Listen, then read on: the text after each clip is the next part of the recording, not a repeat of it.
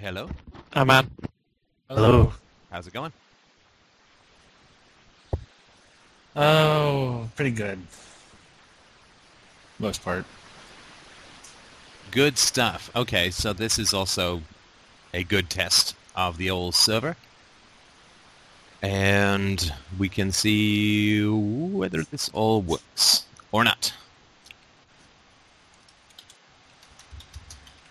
So, who, who called it? Who called the meeting today?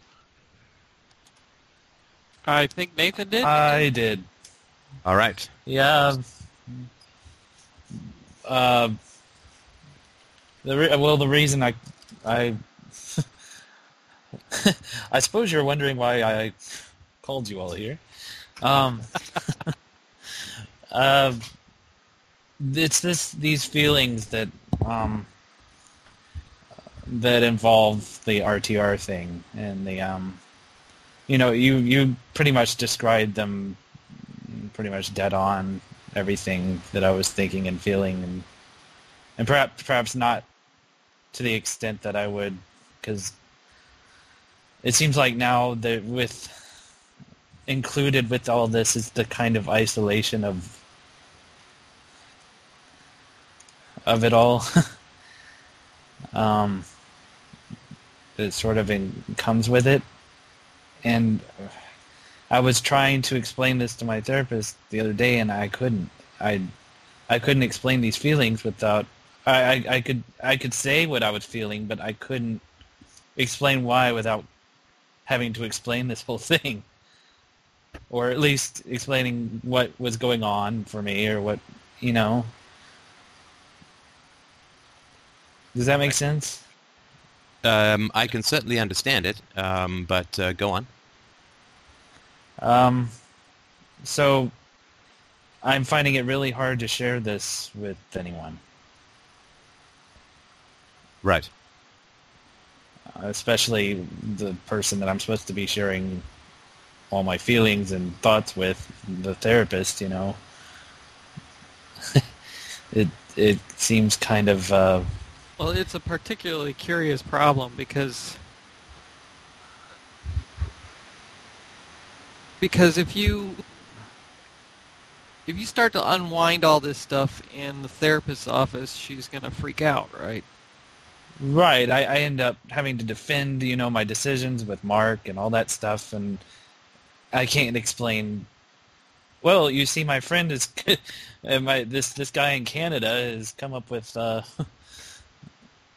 the the um he solved the solved the problems of the universe, you know, and he come up with the RTR and all this stuff, and and you know, I've read it, and now I'm just kind of scared. Yeah, just explain it to her that there's a guy on the internet who takes your money and suggests that you disconnect from your friends and family. Right. That should help. Sorry, also, could I mention just uh, technically, uh, if you're not speaking, if you could um, mute your microphone, there's a nice little background hiss. Did that go But I can totally understand that it's uh, um, it is a real challenge, right? Yeah, I I think that's the main thing I'm dealing with right now. Just the um, uh, Greg and I and Charlotte and I were talking last night about this whole thing. It's just um, I felt really frustrated with that that it was like a choice between. This is kind of extreme because you know it it was it was a few other things coupled in with all this, but it was like the sort of humiliation involved with being friends with Mark, the you know the the being treated badly, the the stuff like that, and I still felt isolated, but at least I was around warm bodies, you know, in the. But and there's there's a choice between like isolation and that, and just isolation by itself, and there's of course no real choice there because I mean naturally you're going to choose well I'd rather just have the isolation if that's my only choice. And I think we went through, you know, some ideas and and it ended up, you know, the isolation is kind of a gateway to the to Well- better people coming along, but I I don't that's like a theory, and you know, I've I've never seen it really happen with anyone. I mean, Uh, can I ask you a question, Nate? what? D- does your therapist actually use anything like that technique? Because mine actually does, but she doesn't call it by that name. Sorry, What which technique? technique? Real, uh, re- the real-time relationship approach of of um, kind of probing you for your your emotional experience in the moment. She did that once or twice. Asked me how I was feeling right then. Which I which I was, you know, I, I feel a lot more comfortable with this therapist just in general. I I guess there's just a lot more um, credibility to her. She didn't have any religious books on the wall or anything like that, like the other one did, and she's she's not come forward with and like given me any reason to be defensive about my decisions. You know, I just uh, I don't want to come out sounding like some grandiose person when I when I say, well, the whole world is you know not the whole world, but the large majority of people are, are stuck in these these illusions and these mythologies, and I can't explain that. So, but that's what's causing me to feel isolated and alone and angry and anxious and like I'm in the depths of some forest where I can't turn back. That will certainly produce some fascinating results on uh, various psychological assessments. I'll tell you that. Well, but you don't want to end up in a situation where you're training your therapist in philosophy, right? Right, I don't want to do that. No, I I mean, can't you're paying for this, right? that. So you want to get as Right. much rece- reception. You don't want to say, well, I believe that there's a huge amount of mythology in the world and the people but don't connect because they believe things that aren't true.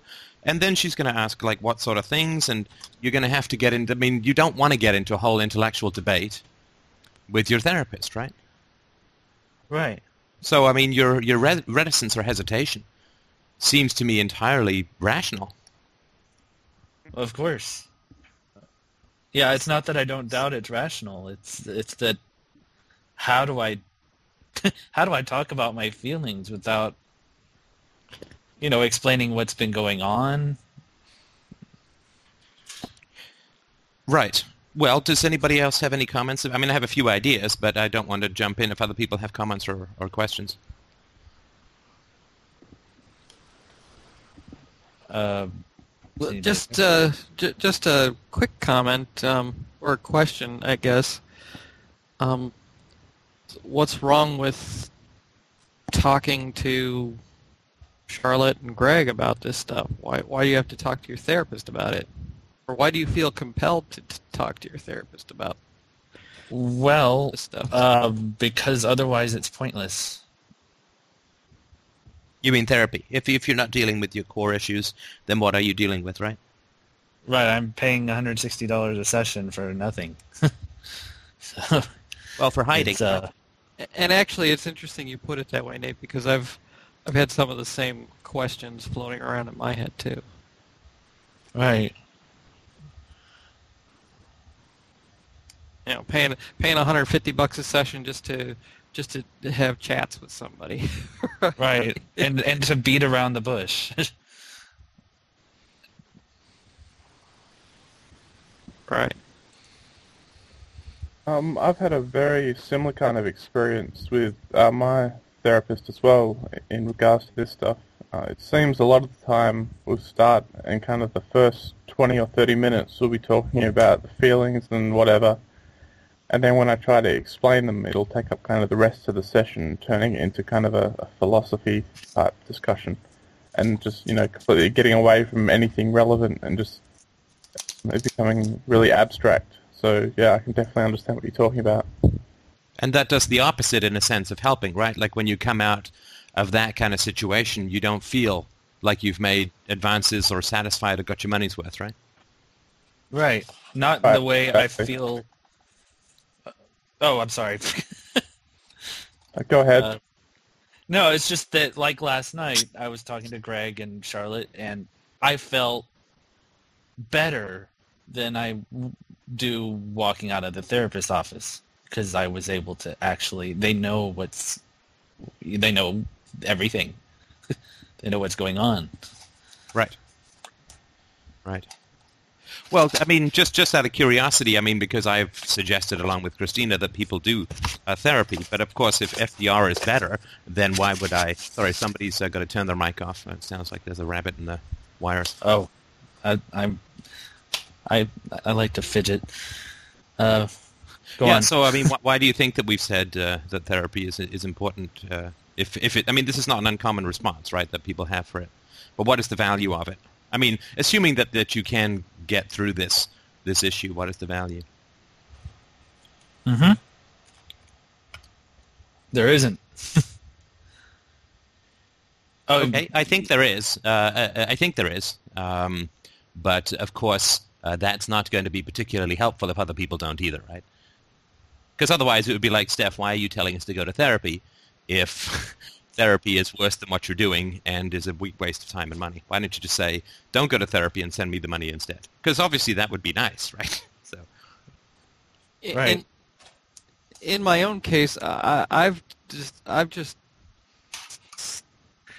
I, I've focused entirely and only on um, uh, two specific goals that I'm aiming at, so that way you don't have to. I don't have to get into all sorts of uh, generalized discussions on metaphysics and ethics and, uh, and all that sort of stuff. It it can stay focused on specific aspects of my own personality that I want to change, and that way I don't have to um, deal with uh, all this stuff that's going on here at FDR. I just leave it at FDR. We we work through it on our own. Right.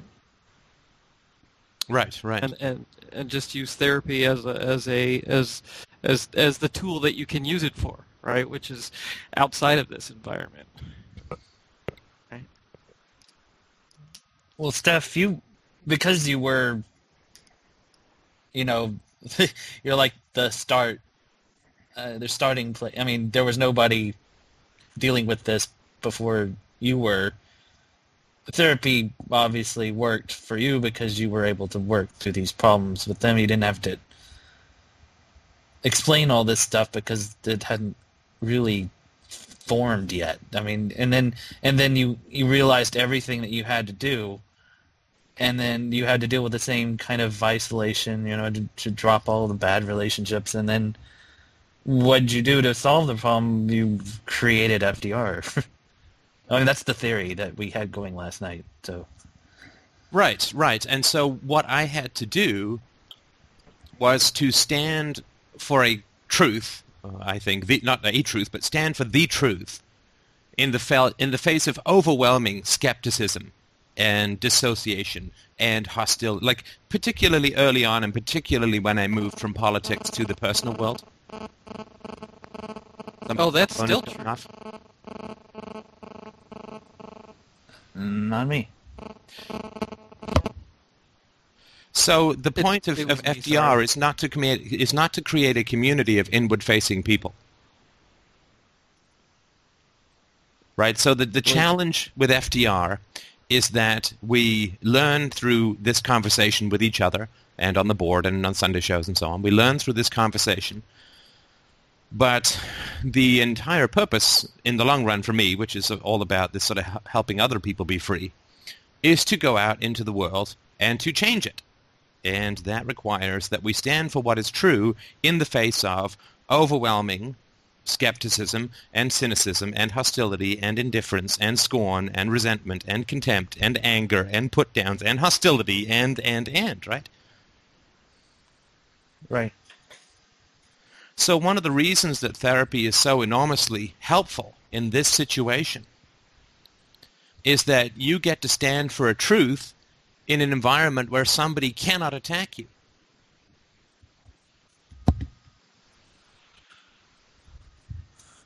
Right? There's no, there's, no Uh. point, there's no point just standing here and talking about FDR or philosophy just with FDR people, right? In my in my view, like in the long run. Like we got a world to Right. save, right? Which means we got to get the hell out there. So the reason that therapy is so important is you have to find a way to frame what we're doing here in your mind such that it will change other people. And the problem is, I think, and I'm going to just put this in, in stronger terms than I think is absolutely true, but I think you guys still feel like this conversation is kind of freaky, kind of weird, kind of alternative, kind of out there, kind of subterranean, kind of, you know, freaky, weird, right? And so Right. it's like it's like you're saying, well, I've got this fetish for rabbits, see, and, you know, and and Can- don't know how can to I- explain it. Can can I um, um, suggest a uh, uh, an alternative view of that? It's not that I see this conversation as weird and freaky. It's that I know that everyone around me sees this conversation as weird and freaky. But that's Yeah, that's that's that's, more up to you. That's up to you. The less see, we don't we we view the world out there as a big frightening place where people have a lot of power and they're very scary and they're very aggressive and this like we view ourselves as the huddled truth seekers in a wild storm of irrationality, right? But the truth of the matter is that people don't have any reference to reality other than the conviction of the person they're talking to. They have no reference to reality. Let me just say that again because it's so important. They have no reference to reality other than the convictions of the person they're talking to. So if you think that other people are going to think it's weird, they'll think it's weird. Oh. Uh, how do you not think other people are going to think it's weird? Well, the first thing that you have to do is to get that what we're doing here is not weird.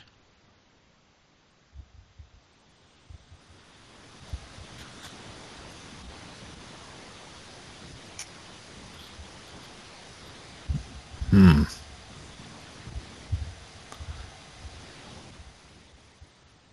Well, and it, and it's not. I mean, Right. common it's sense, not. really. Well, uh, and and this is this is the challenge of the next phase of the conversation, right? Which is how do we get that what we're doing is not weird? That this is not just some wacky, strange, alternative, other dimensional, whatever, whatever, right? How do we stand up in the face of a supposed storm of irrationality? How do we stand up and calm it, right? How do we part the Red Sea of craziness? How do we, you know, calm the hurricane of irrationality?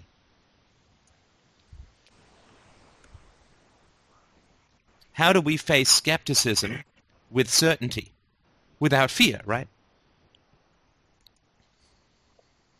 Well, and there's really, uh, then what you're saying is that the therapeutic environment's really the only place that you can start that process. Yeah, if you can't do I mean, if you can't do it there, you can't do it anywhere because that's an environment where you're paying. They bloody, they bloody well have to listen to you and they can't attack you. Um, And that's I where think people are struggling, right? Sorry to interrupt, but that's where people are struggling, right? Which is how do I frame this discussion with people so that it's not weird? Because it's not weird to me, right? And I think that's why the conversation got so successful, right? Is that my just relentless non-weirdness is really freaking people out, right? Well, I, I mean, I don't see it as weird. I mean, otherwise I wouldn't be here. Well, I don't think that's true, Greg, entirely. I don't think that's true entirely because some of the RTR challenges that you've had over the past couple of months come because you snap out of the conversation, right? So at some level you must view it as weird. Okay. Well, it's that, it's that I don't want to be unfair. I mean, No, I'm I'm I'm mull, I'm mulling the idea over in my head. I'm not. Well, what do you mean by snap out of the conversation? well, I mean in the symposium, right, when you had stuff that you wanted to say but decided not to. And Oh, yeah. felt Yeah, that, that that's there true. was something weird in. The, I mean, that must have been because you felt that it was inappropriate or wrong or bad or something like that, right? You're right. You're right. That's a good point. That's a very good point. So, I mean, how do we de-weird what we're doing? Well, the problem is that we view the world as crazy and dominant and powerful and, and so on, and we are flickering candle in the wind flames of, of truth. And this, of course, is our childhoods. It is not our futures. Because when we were kids, that was the case, that we had the truth, and our parents were all powerful and crazy and whatever, whatever, right? But that's not our future. That's just the past, right? It's just our history. Right. How do you turn the the candle flame into an underwater torch? well, I think you have to recognize that that what what we're saying is what everyone is saying. Like when you say, because if you talked, if I were to talk to, if I had a therapist now and I was talking to them, right?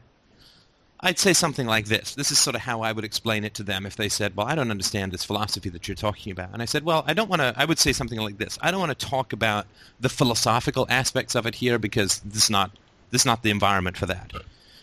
But I'll tell you what I want out of this. I want to turn shit into gold. I want to take the negatives of my history and turn them into a positive, not just for me, but for everyone that I run into contact with. And what I mean by that is because I was both lied to and, in a sense, forced to lie in my family environment, to not be honest to my own experience and so on. Because of all of that, I would like to go to the, in a sense, to the other extreme, if you want to call it an extreme. And I want to go for total honesty with people. Right? And, and I want to have my relationships not bad. And I don't mean like little white lies, like, you know, I don't care about that. But I'm talking about the real honesty about who I am and what I think and what I feel. I want to share that with people. Honesty is a good thing. And that doesn't mean I'm going to burst into, tear, into tears every business meeting that I have. But where I have any kind of intimate relations, I want to be open and I want to be honest with people and I want to express how I feel and I want to be curious about how they feel. Now, you tell me any therapist on the planet who says that that's a bad idea is not a therapist. Um, can I say something about therapy and, and family? Yes. Oh, okay. Um, pretty much every therapist that I've ever been to, and partially because my parents were always paying for it, or it was ordered by a judge or whatever, is uh, they would be very pro-family, and they've always worked worked towards uh, me uh, pushing down whatever objections that I had to the family, and uh, you know, sucking it up, staying in the program. Well, um, sure. Sorry to interrupt, but would they say that you should lie to your family? Would that be their advice? Yes, actually. Really? More or less. What would they say? Yeah. Well, you know, I'd say that I was terrified all the time. And, uh, you know, they'd tell me, well, you know, you're wrong. Your parents really love you. This is something that I heard all the time. Is that, you know, I've spoken to your parents, and I know they really love you. You know, they, they really, really love you. With sorry, were these when, therapists or like what? What kind of? No, no. I mean, you know, therapists in, in Brooklyn, Manhattan, whatever. You know, real people. These are normal these are this is this is what I experience pretty often. Um, I went to family therapy too. I mean, it I got the same kind of crap. right, right. But there's a market for that. There's absolutely a market for that through the school systems. Yeah, like I'm trying to. I, mean, I don't know. I, I, do know that Christina is no is try, trying to not work with teenagers because it's just too agonizing to look at the family structures. So I don't know. I, I, I can't tell. But I will tell you that a therapist, even a therapist who's pro family, is not going like if you say I'm scared of my family, then they may say, well, your family loves you and so on, and say, well, should I be honest about my feelings with my family? No therapist is going to say no, right? Well, I, I, don't, I don't know. Well, one, one thing that I brought up to a therapist that I saw recently uh, was that uh, my dad raped my mother. And I, I know this from a couple different sources. One of them's her. You know, I don't know if it's absolutely 100% true, but I suspect even if it wasn't, there was some horrible abuse there. And, and when sorry, I told the therapist this, sorry, sorry to interrupt. Even if it wasn't true at all, then you have a mother who falsely claims rape, which is yeah sick enough, right? So go on. Right. Um, and when I told him this, you know, he told he really, really evaded it and really encouraged me to not think of it at all. He said, "Don't think of that." Well, he would change the subject. So he didn't say, and, and sorry, I, am not trying to play uh, games with you. Like I really want to understand. He didn't say you have to put that out of your mind and not think of it, but he did it implicitly by changing the subject. Uh, both, both really. Sorry, both really. So he actually said you need to not think about that. Yeah. Well, I mean that's just that's shocking to me. I mean, there's no therapist that I've ever heard of, and granted, I've not seen a whole lot of therapists who would say you need to not deal with emotional things. You need to not deal with what happened. Yeah, that's. It's, it's, that's I think it's more common than you think. There. Well, that's pretty far out there. I mean, as far as I'm concerned, right? And maybe these are Christian people. Maybe they're paid by the state, or maybe they're paid by parents, or whatever. Well, and I they, mean, I, I, I, I don't want to be offensive, but I mean, every single therapist I've ever had has been Jewish. It's it's nothing against Jewish people because all my friends are Jewish people. I know this has come up in, but they, they weren't Christians at least. Well, I mean, I mean there's but they're religious, right? Whether they're Christians yeah, but, or not, they'd still be religious. Yeah, it's, coming cultural. from a religious tradition. Right, right, right. But even again, to me, even Jewish people or Jewish therapists, I can't imagine them actually saying, "You should not deal with your feelings. You should pretend things don't exist that do exist, and so on." Oh, I mean that that's been my experience, but I mean, it they, my parents were paying for it, or it was ordered by a judge because that that's what happens when your parents are going through a very long divorce. Is you know, you have to go through therapy. That's that sort of stuff. So right. I, I, I don't really I don't really know what would happen if I paid for therapy myself. I mean, I, I would probably be very different because I mean, there's a there's a who's paying the bills aspect of it uh, that I, I think is unavoidable. Now, these these aren't things that will occur as adults, right? For us, right? Like, I mean, the, if you go to a therapist and and the therapist says you need to to to reject your feelings, then that therapist is insane, right? And and like yeah, and and to be fair, uh, neither neither of the two that I've had were like that at all, or are like that at all. They're not. I mean, that is such a foundational aspect of any kind of professional therapy that that you have to not reject your feelings. I mean, that is the one thing that is generally understood by all therapy, uh, all therapists, which is that uh, the the one thing that is understood uh, in psychology is that the repression of feelings produces uh, mental ill health. I mean, that's just that's that's just such a basic thing, right? So there may be therapists who will manipulate, who will evade, but I can't imagine, and again, I'm not saying anybody's not telling the truth here, but it just seems to be unimaginable that any therapist would say, reject your feelings and lie to people. I could see the potential for that uh, as a kid being shoveled off to a therapist by a school system or or a parent, but but I, I, I can't imagine you know, if you're an adult walking into a therapist's office plunking down the money, that they're going to do that to you.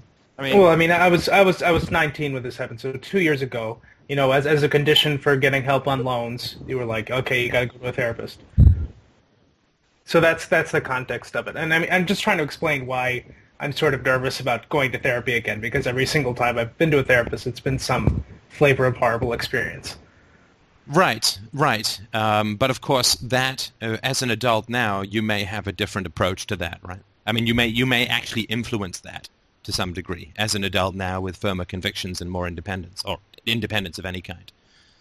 So uh, for me, if you're going to go to uh, a therapist, then you need to work. I mean, I would suggest that you work on that which a therapist is supposed to be good at. And It doesn't mean he will be good at it, but it's what he's supposed to be good at. Should be the bare minimum of his training or her training is that you're supposed to be honest with your feelings to people and you're not supposed to repress your emotions. I mean, that, if, a therapist says that's not the case, then you're just dealing with a quack. Right? That, then you're just going to a lung doctor who, you know, gives you some stogies and says, smoke these, everything will be fine. I mean, then you're just dealing with a complete quack. But if you, if you are uh, focused on working with a, uh, a therapist and, and those basic principles are there, then what we're doing is not weird. And when you go to anybody in this world who is not currently insane and you say, do you think that I should be honest with my feelings to those around me or I should be honest with those around me? Should I be honest with those I am close to? What will people say? Well, of course they're going to say yes. Right. And that's I mean, it's sort of a moral imperative. Well, no one's going to say no. You should lie to people, right? Right, because they're gonna, they're they're gonna. I mean, they'd be horrified to hear themselves say something like that, right? In a moral sense. Right, and th- this is what I mean when I say that what we're doing here is not weird. I mean, weird stuff is lizard men inhabited the planet. Let's cut our balls off to go join a comet in the sky. We're going to worship a dead Jewish guy who walked on the water. That shit is weird. right, and this is what I mean. Like, there has to be a reorienting of our own souls so that we point at reason and reality, not at people's opinions, right? Our compass has got to be reason, evidence, reality, and so on. Not what other people think. That is second-handing, right? That is social metaphysics. That's exactly what we have been talking about being the bad thing. Right? Uh, sorry, please Making a mute little if bit of noise talking. there, JC. Yeah. What's up? Please mute. You're making a you're- lot of noise. Oh, that was just on my arm or something. Yes, still loud. Um, so we need to focus ourselves not at other people, but at reality. And the reality, obviously, that we've been working with is, is truth and, and, and reason and evidence from, from the beginning. But the reality is also that UPB is not something that we are imposing on other people. Let's just talk about UPB for a sec. UPB is not an alien theory that we are imposing upon people from the outside. It's not like the theory of relativity, where it's like, you know, time slows down when you get faster and people are like, whoa, that's freaky shit, right? UPB is what we're all born with. And you can see this when you look at two or three or four-year-olds uh, playing with each other. They use moral arguments. They use don't be hypocritical. As I, as I said before, a guy that I used to um, work with, uh, he um, uh, his kid who was two and a half, when he said to his kid, "You shouldn't throw things," and then he would throw a piece of paper into the garbage, and the kid would, at two and a half, immediately say, "But Dad." You said that uh, you shouldn't throw things, so which is it, right? This is something we're Yeah, all and- with. Sorry. And uh, I mean, people, even adults, are using it all around us all the time, every day. So it's not like, I mean, all you're doing is just exposing it, making it explicit what people are doing. And Yeah, I mean, we're reaching into that which people already agree with. Everybody agrees with this already. Everybody completely and totally agrees with this already. Right? Now, they don't like all the implications. They don't like it being applied consistently. They've got all these sorts of problems. But what we're doing is we're not bringing weird outside beliefs into people's minds. Right? We are bringing the truth that they already believe right back to them in a consistent way. And yes, there's a lot of emotional volatility and fear and so on. But we're not doing anything freaky. We're not doing anything bizarre. I mean, what is the freaky ass morality that we've come up with? Don't steal, don't rape, don't kill, don't assault. Right? I mean, is that really that freaky? We're not saying that uh, there's no such thing as property and uh, the the dictatorship of the proletariat will set us free. That's some freaky shit, right? We're not saying, you know, there should be a little group of people we give all the guns on the planet to to make society peaceful. That is some seriously freaky shit, right? But what we're saying is not at all freaky. This is kindergarten lessons. Share, be nice. Right? This is kindergarten stuff. Don't hit people, don't take their stuff. Well, and the fact that we'd be afraid to uh, speak up for that um, for fear of uh, negative opinions of that, i- i- even in a even in a, uh, a therapeutic environment.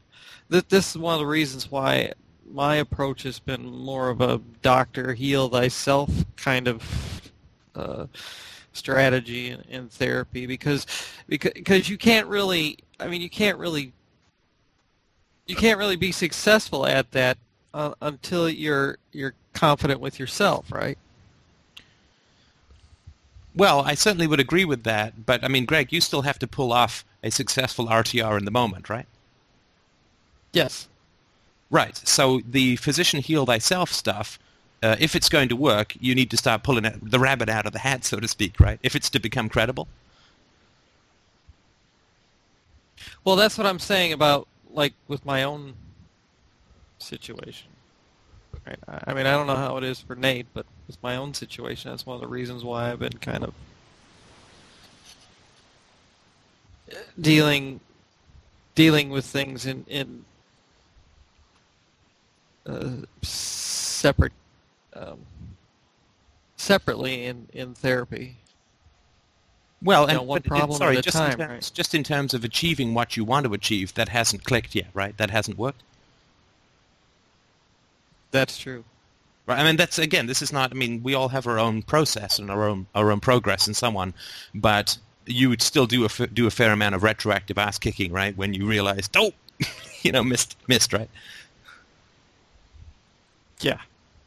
So you must think that it's freaky at some point. And and if we go from UPB to RTR, when you feel something, clearly it has an effect on the person that you're interacting with, whether you say it or not. That's just a basic reality. And so if you say to anybody, if I am supposed to be close to someone, should I tell them what I'm feeling or should I lie to them? Nobody is going to say, yes, you should lie to the people that you're close to. Do you see how non-freaky what we're doing is?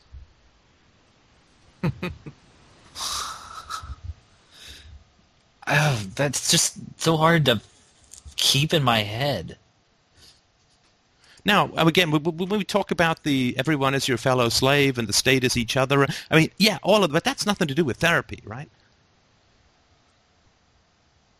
Therapy is is is uh, should you be honest about how you feel to the people that you claim to be close to? No human being, let alone any ther- Hitler himself would stand and swear on a stack of Bibles that yes, you should. There is nobody on the planet who's going to disagree with us about UPB and RTR. There may be people who disagree about the stateless society and this and that, but there's nobody on the planet who's going to say murder is good and you should lie to the people you're close to, unless they're a determinist.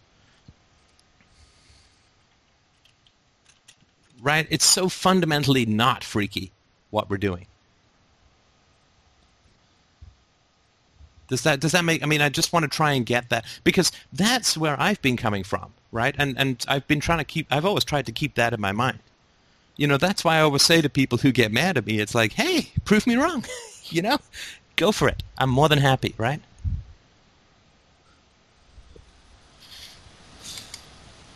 Huh. But if you think it's weird, if you think that we're some far-out band of intergalactic morality inventors, then you're not even going to be audible over your spacesuit, you know, as you sort of ponder and pad down among the mere mortals. I bring you news from the gods, right? I mean, that's Right. to work, right? What we're doing, and this is what I mean when I say we sort of have to relax into the truth. Because I think that people are looking to will this stuff, right? I got to push this stuff out to the world. No. You relax into the truth. This is not something that we will. This is not something that we push. Because the content is immaterial. The, the, the process is all. The methodology is all. Like science, right? Right, left. I'm sorry. uh, So we can totally relax.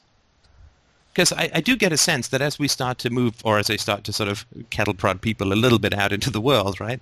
Or, you know, with this RTR stuff in particular, the people kind of tense, right? People kind of like, oh, sphincters tightening, can't seem to focus, pounding headache, migraines, stress, tension, you know, bowel upsets. But um, we don't have to push this out. I mean, obviously you got to be comfortable in your own skin, and you are not um, you are not a um, proselytizer, right? None of you are. I mean, I'm not, right? I'm I'm not trying to tell people what is true. I'm trying to say reason and evidence is needed for truth, and let's use some of this reason and evidence to try and figure out some truths that we can actually live with. That's great. And Right. obviously, a basic truth is reason and evidence, and, and honesty with the people that you claim to be close to. But that's that's all you know. Put it into practice, right? There's no point thinking about it all if you don't act on it. But it's so fundamentally not freaky, right? If somebody's upsetting you, like you're out with a friend and he's upsetting you, saying to your friend, you know, I feel upset. I don't know why, but I feel a little bit upset. Can we talk about it, please? That is not freaky. Does, that make, I mean, am I making any sense here at all? Well, freaky is a, uh, I mean, that's a, that's a sort of judgment of, of a situation, right? Or, or of a, or of a statement, or of a thought, or of a, uh, um, no, it's a feeling. A perception, right? No, it's, it's a feeling that people have about this conversation, right? Freaky's not a feeling. Freaky's a judgment. Sorry, you're right. Fear is the feeling. Right. Fear is the feeling. So, so it's so important for us to figure out what are we actually afraid of? What is so scary about RTR? What is so scary about UPB? What is so scary about philosophy? And I've been pounding this on the last few listener conversations, so we might as well talk about it here too. Why are we so scared?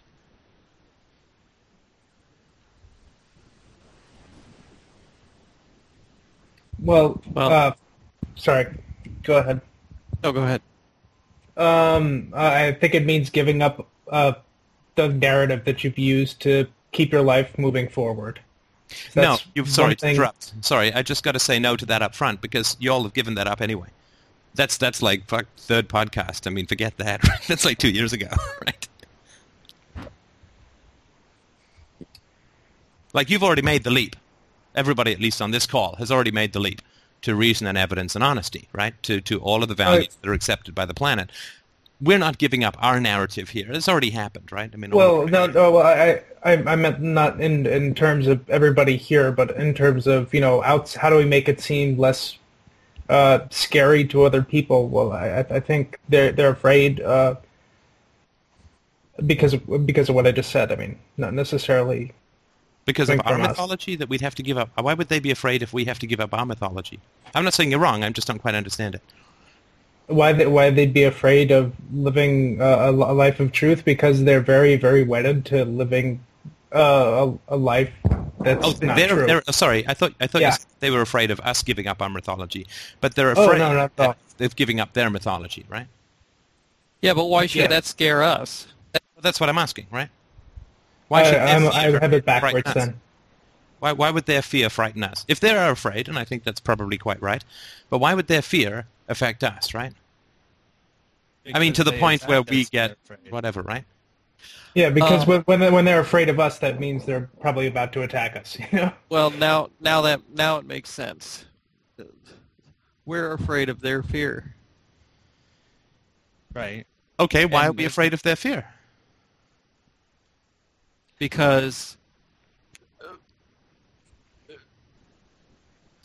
look how Mark reacted when I was honest about my feelings with him. I mean, it's just.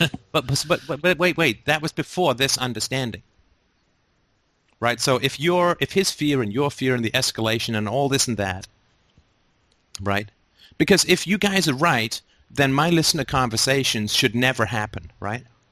Because I mean, you've heard me a million times. I blow people out of the water, right? Typically, yeah. Yeah, I mean, I turn their, I put their heads up their own ass with a flashlight, right? right? Who who who welcomes that? Well, shockingly, everyone, right? Not one person has gotten that angry at me in a listener conversation. I mean, unless That's... you remember something that I can't. But it's one reason why I do them. Well, and it's interesting too that the people who do get that angry won't talk to you on the phone. Yeah, they know what they know, right? Right. Yeah. And the people who come across all tough beforehand are usually as meek as lambs on the telephone, right? yeah. Yep, that's absolutely true.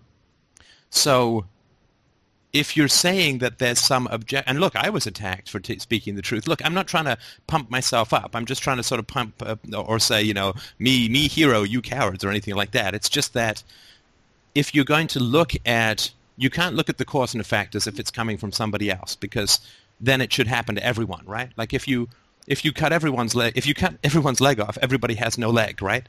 But it can't be the case that the fear is coming from the actions of other people, because then it should happen to me as well, right? Right. But I, I do think um, that it's significant that um, um, that we're all sort of having a similar experience at this level, Sure. right? That it's not just one or two of us that are freaking out. It's like a whole bunch. Oh, sure, absolutely, absolutely. And so, So- I'm not saying it's entirely subjective, but it's also not an absolute. So, so there is something in common, though. Yes, there is something in common. Can I and ask you guys a that's something is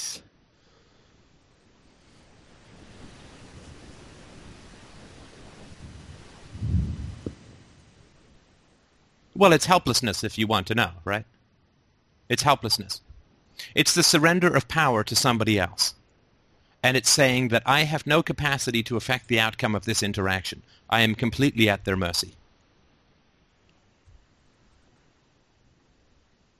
Whereas if you say, there's a way that I can interact where I can speak the truth and not be attacked, oh, and in that way, it's kind of a, a, reproduction of childhood. Yeah, of course, of course. I mean, and this is what I say. This is about the past, not about the future, right? So you say, because in the past, every time you spoke the truth, every time I spoke the truth, I was attacked. Right? People just fucked me up, right? And it was horrible, so I didn't do it, right? So truth equals attack. Sure, I understand that. Uh, that's what happens, right? But uh, the um, the difference, of course, now, the difference now, is that that doesn't have to be, in fact, how, how it is, right? Now, how the situation unfolds, how the interaction unfolds, is almost uniformly under your control. Right? It's more like a car you're driving than weather you're experiencing, right? But we look at it like the weather. Well, if it's thundering and lightning, what can I do? All I can do is hide under a rock, right? But that's not how it is. You're right. The car is going too fast. Take your foot off the gas. Yeah, or you know, slow down, t- change your directions, and plan your trip, right? Right. Hey guys, especially Nate and Greg, I have a question uh, about your current experience and emotions. Sure. Do you guys, do you guys feel, and because I feel this sort of embarrassment about feeling this fear and helplessness, and You sorry, and Embar- you feel embarrassed. Do you have anything? Uh, is, is is he cutting out for anyone else? Yeah, he's cutting out pretty bad. Yeah, you might Am want really? to see if you've got anything else running on your computer. But Sorry, yeah. the, what I've sorry Um, to interrupt, but what I've been pounding on so much lately with people is that, um, and you remember this with uh, with James and his mom, right? That he felt a kind of horror because his mom's fiance or whatever boyfriend had died, and he wasn't going to go to the funeral, so he felt all this horror. And as I talked about it with him on the on the in the chat window, it's not his horror; it's her horror. She's going to be exposed right, as a bad mother, as a hypocrite. She's going to be shamed and embarrassed because her own son is not coming to this funeral, right? Right. So when you say you feel embarrassed, I'm not.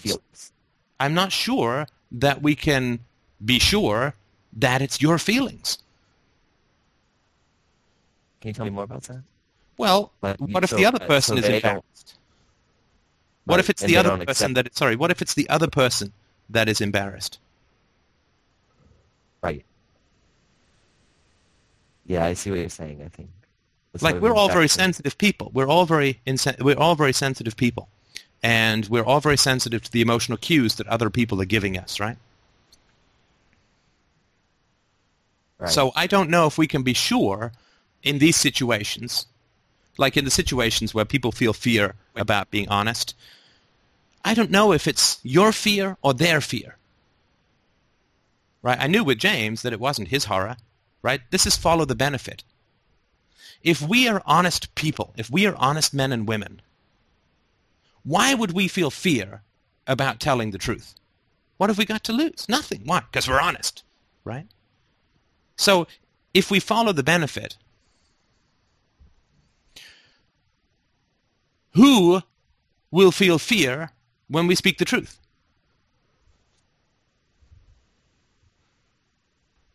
Those who lie. Of course. If we are not embarrassed about our own feelings but recognize them and respect them for the incredible gift that they are, we won't feel embarrassed about our feelings. People who hide from them will. Yeah, people who uh, hate their feelings or fear their feelings or, or, you know, repress their own feelings, they will feel anxiety when somebody openly expresses his feelings or her feelings.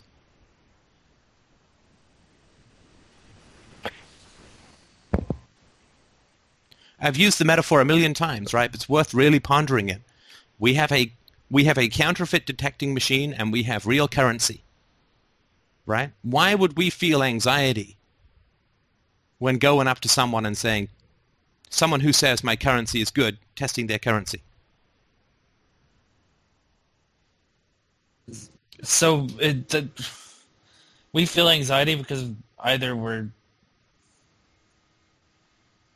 uh, we're feeling anxiety because they're worried about the counterfeit detection machine. Yeah. What? That- Well, I, I don't know. I, I, I don't really feel like I had a lot of anxiety doing RTR after I finished the book. I mean, I put the book down and then I turned over uh, to, to my right and then I had a, a, a conversation like one of the ones in the book um, with my fiance. But I, I don't I don't know if I really had a ton of anxiety about it because I just put down the book and, and did it. Right. Well, but that's not that's not with everyone. I'm not saying every time we do RTR we have anxiety. I don't feel it that much anymore, and you didn't feel it with your girlfriend, of your fiance. Sorry. Well, I mean, it was it, it was it was a painful conversation, and when we had a few other conversations later in the night and this and this afternoon, it was I mean, it, it, it was it was painful and very confusing. I mean, it was a little bit like taking drugs, if, if if I could uh, describe it that way. This is Um, JC, right? Yeah, yeah. I'm sorry, weren't you on the other day in the chat window talking about how a baby is effectively a tumor? Um, yeah. Okay, uh, and I'm just saying that, uh, and the reason that I bring that up is, you know, maybe maybe you're right, right? I mean, it's not my particular opinion, but uh, in that situation, um, I don't know that other people were enjoying that aspect of the conversation. You know, just sort of objective feedback, right? So in terms, Yeah, I know. I was I was being sort of a jerk. I was getting really frustrated there. right? And did you say I'm getting really frustrated? No, um, no, I didn't. I was only like a third through the book at that point, though. Well, but you were enough in the book to know that, that you should be honest about what you're feeling, right? Um, yeah, I guess. Or, and, and I'm sorry, I'm really sorry to processed it. I'm sorry to be picking on you, right? I'm just, you know, people, everybody says RTR is easy, and No, you should no, you should pick on me about it because Okay. I mean, I, I I don't think I really said that it was easy. I mean, when I was talking about the conversation I had, I know I screwed up. I screwed well, up a few and that's times. fine. Look, we all do that, but did you then come back and apologize to people later? Um, no, I didn't. I didn't. I don't think I really saw them much later in the day. But I kind of felt Send them, weird sorry, about it. but you could have sent them um, a I could have, yeah. And, and why didn't you? If you felt that you were, I'm not saying you were because I wasn't in on the chat, but, but if you felt that you were being um, uh, rude or, or whatever to people, which I don't know, right? But if you felt that, uh, why wouldn't you say sorry? Um, maybe I just have an empathy deficit. I think that's very likely. Well, I don't know. I don't know, but I mean, uh, uh, I'm just saying. Like you said, you didn't feel any anxiety with RTR. oh, uh, I said like not a gap between trying it out and and doing it I'm sorry, I don't because I, that. I wasn't. I mean, I didn't. I didn't just put the book down for hours and then not try it with a relationship that I valued. Um, I, I, don't really know if, if I was being really mean during that conversation though because I, I didn't really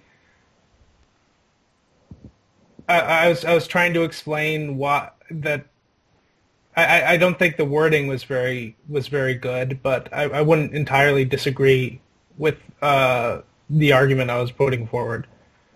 Well, no, but but it's not an intellectual debate. This would be more around what are other people's experiences of interacting with you, right? Yeah, I, I think I'm most people's experiences interacting with me are generally pretty bad. so, okay, and that's the, but that's an, and again, that's not to pick on you. That's just an important thing to to understand, right? That RTR is being curious about other people, right? So if you uh, if you're being provocative in a uh, debate, then um, uh, or you know perhaps a little abrupt or rude or whatever, then RTR is to ask other people, well, what was your experience of me, and you know, could I have done it better, and how do you feel about what I did?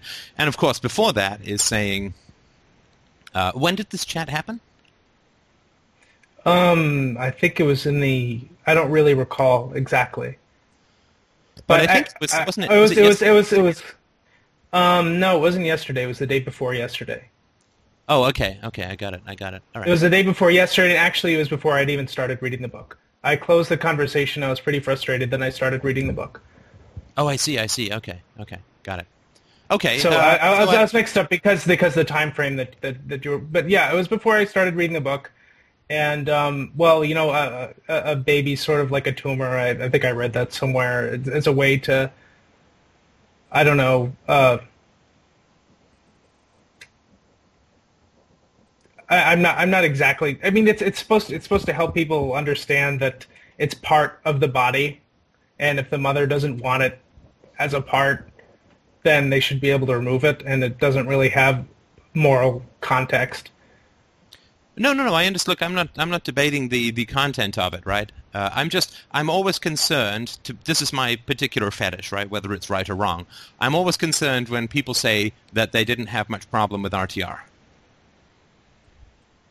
Well, I don't. I don't think that's really what I was saying. I was just trying to get out that I that I didn't really have a long period before I wanted to start trying it and No, actually what, sorry, trying what you said was I didn't feel any anxiety about doing RTR, or I didn't feel much anxiety, but I just turned and did it. Uh, yeah. I mean, it was more like I don't know, doing a skydiving or something. Kind of Well, looking down and people would feel a fair amount of anxiety doing skydiving. I know I did, so I mean that may not be the best example. Well, I mean, as a way, just sort of, oh, I'm anxious. I don't care. I'm jumping. Sort of like a reaction. Okay, uh, sorry, I'm gonna just stop because I feel like we're kind of going in circles here. Uh, so I'm yeah, not, I'm, I'm, I'm not terribly coherent. So no, no, you're very coherent. It's just it feels to me uh, like you sort of say stuff and then uh, alter it a little bit because of whatever. So I mean, that's neither here nor there. It's just my experience is that it's hard to sort of make progress because uh, I'm not trying to pick on you or anything. I'm just sort of pointing out that the people who say RTR is easy, and there have been a number of them. Uh, I'm just pointing it out because usually what happens is, or at least so far, it's been 100% of what happens is that people are being just a little cocky, and I know that I do that, you know, as well. But uh, it may not be as easy as uh, uh, as is generally perceived. Well, I, I don't think I really. I mean, I, I don't really think I. What I meant was that it was easy in the way that that you're taking it because, uh, I mean, I I spent a lot of hours, you know, bawling my eyes out last night, so it wasn't it wasn't easy. In that sense, Okay. Okay, good. And uh, sorry, uh, I just didn't want to get us too far far off track here, but I appreciate uh, I appreciate your responses. Um, so so basically, I guess I'm I'm sort of um, uh, and the reason why we sort of went on this uh, tangent, so to speak, was that I was saying that uh, I think that when we are honest with people, we feel their fear, right? They they through you know 80, 80 to ninety percent of communi- communication is nonverbal, and this can even occur on the telephone, right? Like I've tried to get my antennae to be pretty good when I'm on a Skype chat with someone who uh, is is um, giving me only verbal cues or non-cues, but I think that it is a really uh, people communicate an enormous amount, right? In the tone of their voice, in the pauses, or the rapidity of their responses, in whether the responses have emotional content or not. And so I think that when we start to speak the truth, I think that people feel it coming, like an earthquake or, or something. Like they, they feel it, like, oh God, here comes the truth, the truth. Somebody's bringing out the truth. And I think that they feel anxious. And I think that through their body language or through their verbal communication or whatever, or verbal non-communication or whatever, through whether they interrupt, through whether they lean forward and listen attentively, through whether they order another drink or whether they you know change the topic or whether they just shrug and you know with their mouth pursed, they just shrug tightly or whatever. Through situations like that, I think that we get a very quick read on their anxiety. And I think that we feel their anxiety. And that's how they Can, stop us from continuing. Sorry, go on. Can I, how do you know? I, how do you? Oh, I'm sorry. no, go ahead. Go ahead, Nate. I, I'm just like, how do you know that? I mean, how do you know that that's their anxiety? I'm just. I mean, well, like. Do, well, do you feel anxious when you hear me speak the truth? I mean, directly, right? I mean, I, I don't think so, right? Not at all. I so I eat it up. Yeah, so so you don't feel anxiety around the truth, right? No. Right? I feel so, anxiety t- speaking the truth. No, you don't feel anxiety speaking the truth because that would be a universal situation, right? And certainly okay. in the talk that you and I have had, while you may not have always enjoyed speaking the truth, particularly the dark side conversation, but you did not feel kind of horror and anxiety about it, right? Right. No, I didn't at all. Um, and I didn't feel anxiety about speaking any truth last night with Greg or anybody, and anybody on FDR at least. So it's it's not. It's definitely not that I don't feel. It's it's definitely true that I don't feel anxiety while speaking the truth on the boards. You know, with you guys. I okay, so it's fair to say, I think, that you don't feel anxiety when you are speaking the truth to somebody who does not feel anxiety about the truth. Okay. Well, then, could it be said that his therapist has anxiety about the truth? Yeah, I mean, just sort of where we're heading, right? But we so, don't know because because he's refrained from speaking the truth, and there's still uncertainty about it, right? This is drive through to closure, right?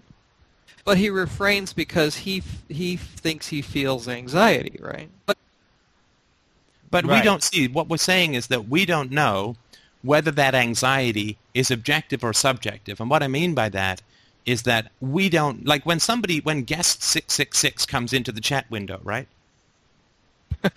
Everybody right. tenses up, right? Sure.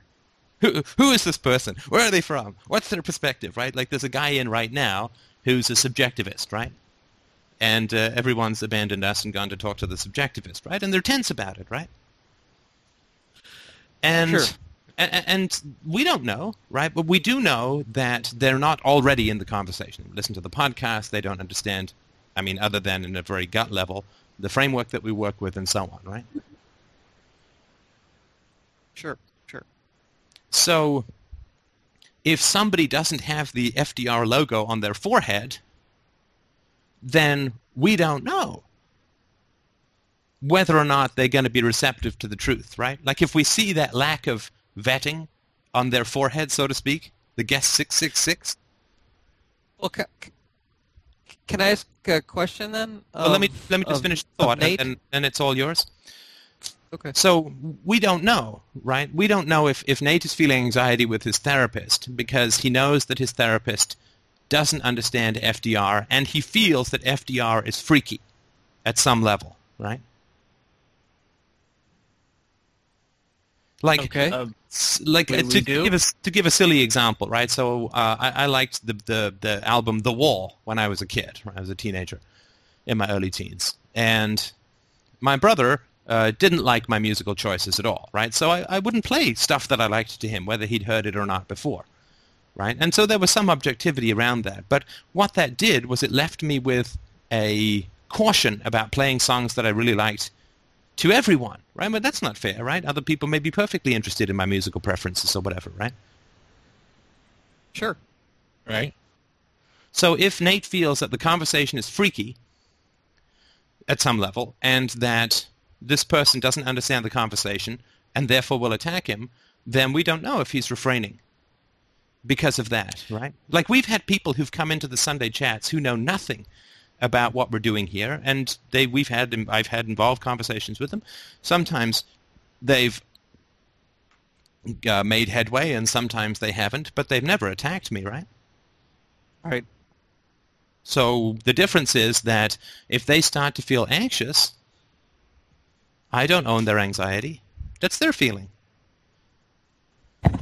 So let me let me ask let me ask Nate a question then. Um, Nate, what's the what would you say is the difference between what you felt um, with Mark and what you feel with your therapist in terms of bringing this stuff all forward to either party?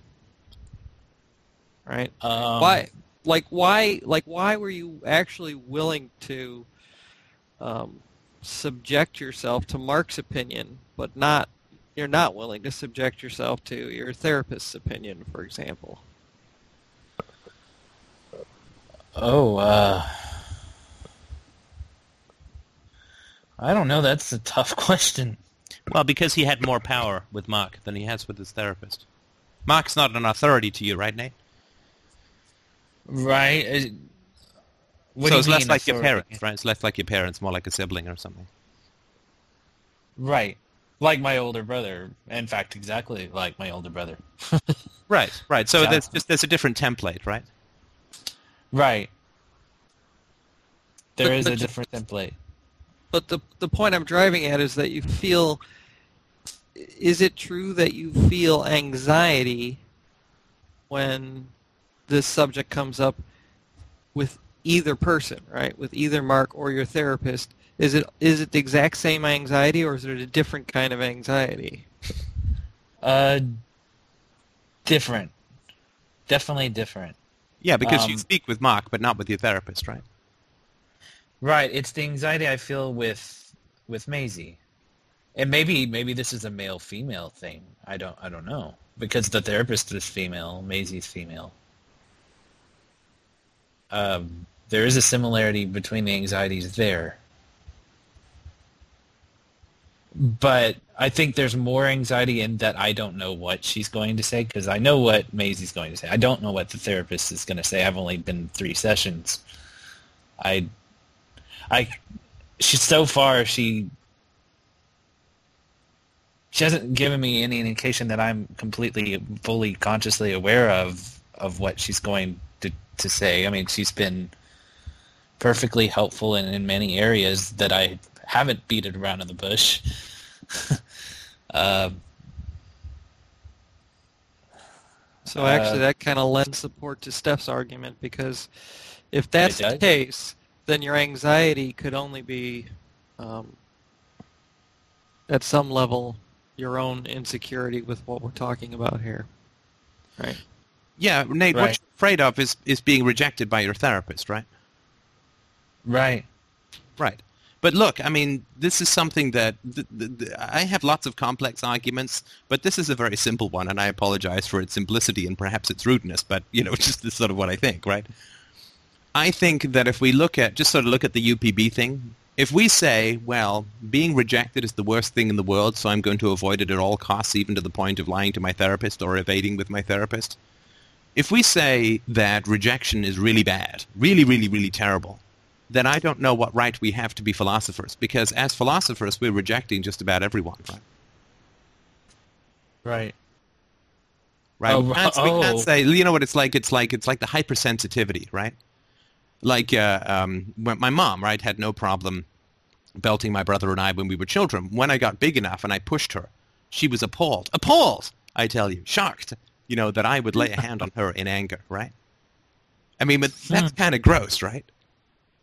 Yeah. And so we, we can't be, I think we can't rationally be rejecting lots of people, and this is probably where you get tangled up, right? Is, is that this very philosophy is going to end up with a lot of people feeling rejected, right?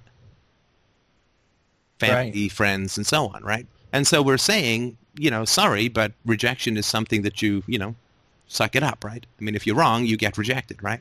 But then I don't think we can say at the same time, well, I must avoid honesty because I'm so terrified of being rejected. Does that make sense?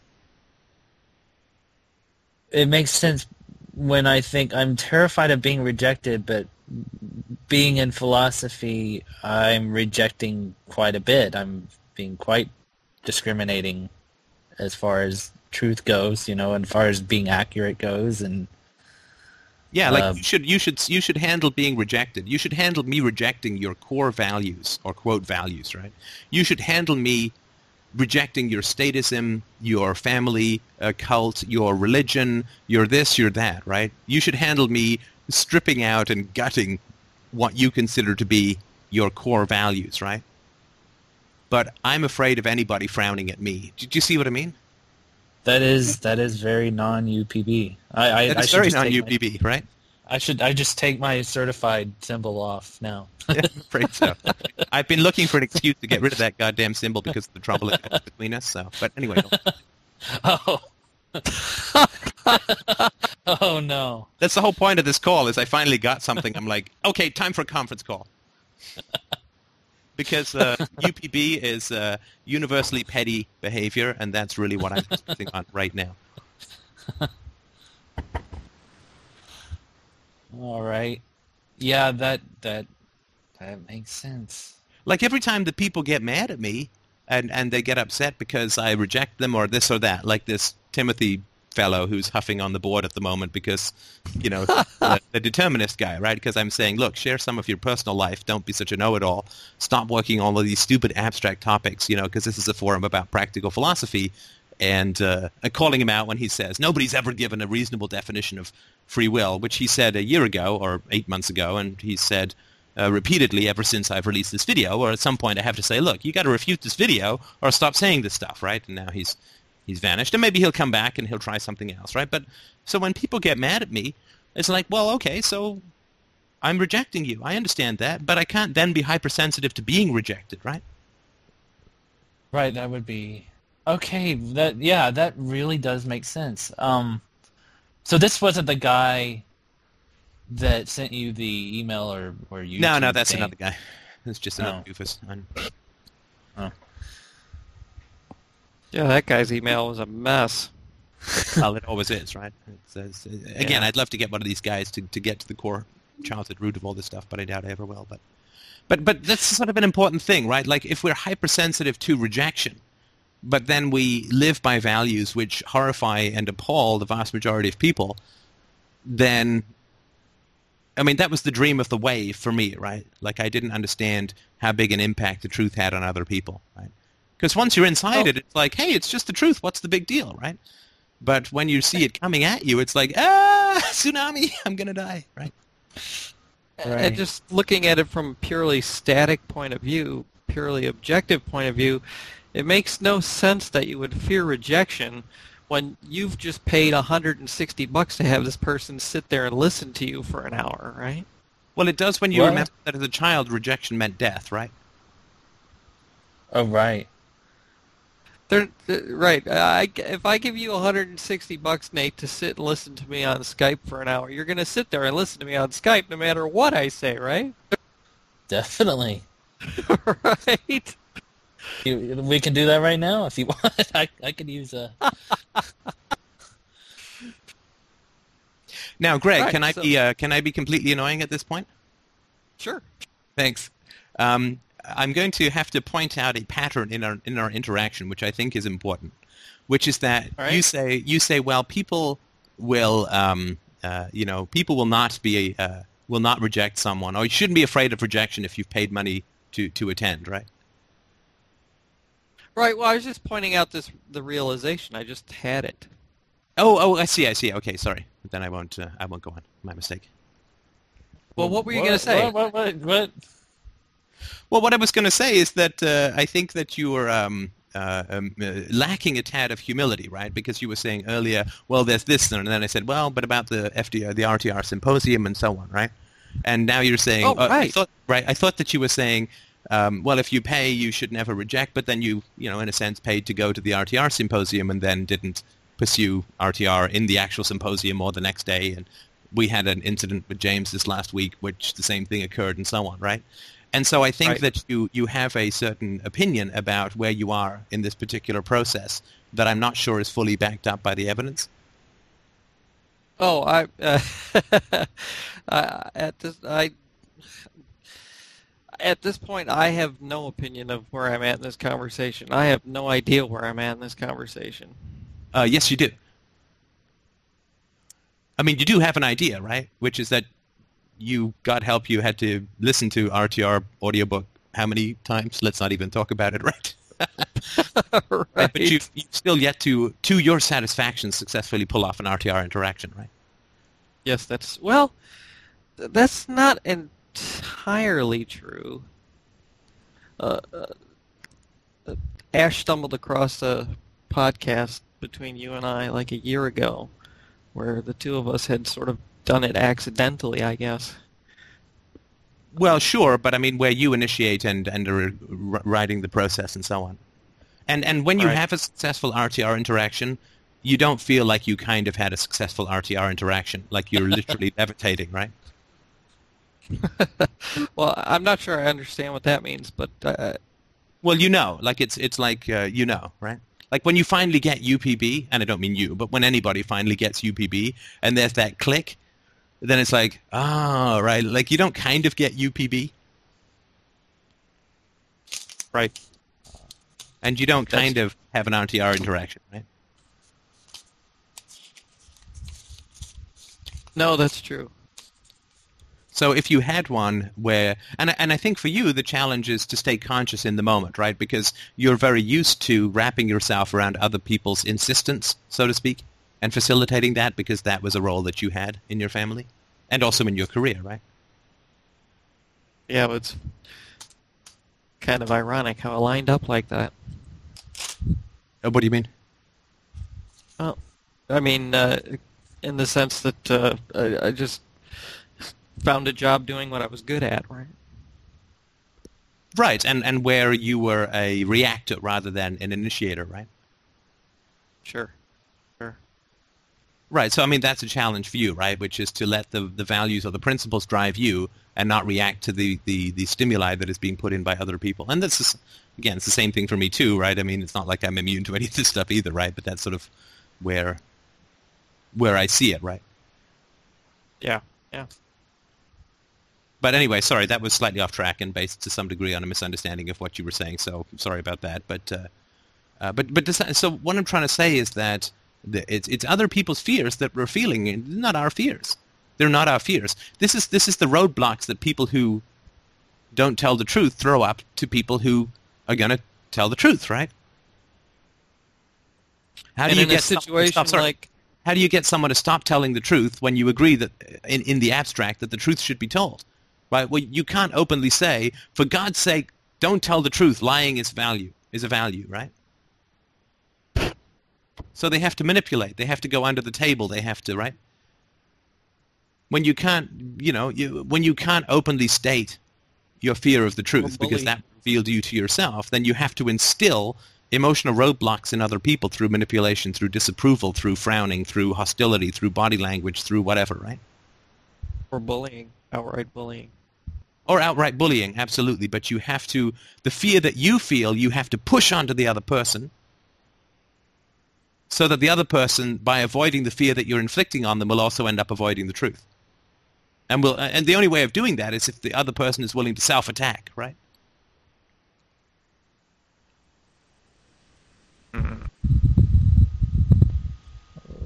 Mm-hmm. That's a good point. If you're not in the- willing to self sorry, if you're not willing to self-attack, you cannot be controlled. You cannot be manipulated except through direct force.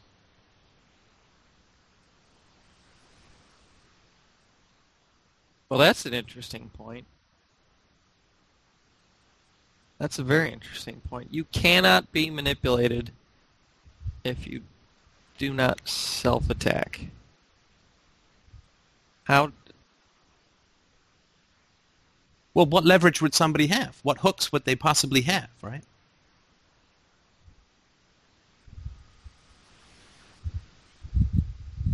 So it's like it's like kind of like we're we're we start self-attacking because we we don't want to be abused by you know it's like the master slave thing. Um, you don't want to be abused so you self-attack so you have more control. And it's like we've been implanted with these hooks that other people use to grab onto also later on. Yeah, this is culture, this is family, this is all the stuff I talk about in RTR, the horizontal slavery, right? Right. It's like it's like we have this these chains around our neck, these these clamps or something around our neck, and that anybody can hook in, you know, and drag us around if just because it's there and we let them. Well, yeah, but we just we got to um, pull pull them out, right? And we do that through reason. And I'll give you a brief example if that helps, right? So on the latest Ron Paul video, somebody was saying, you know, oh Steph, what's with this Ron Paul obsession, man? Like, give it a rest, or whatever, right? Right. And so, right, so you know, obviously that's designed to wound, and that's designed to make me feel like, oh, I guess I am, you know, maybe I am jealous of Ron Paul, you know, like, or maybe I am obsessed, or whatever, whatever, whatever, right?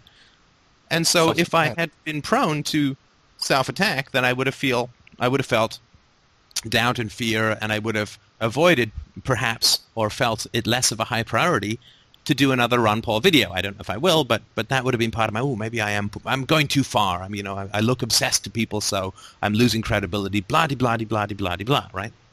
If I had had uh, had that uh, tendency. Now, of course, I did read that, and I felt a little bit of a stab. And then I thought, okay, so let's look at this rationally.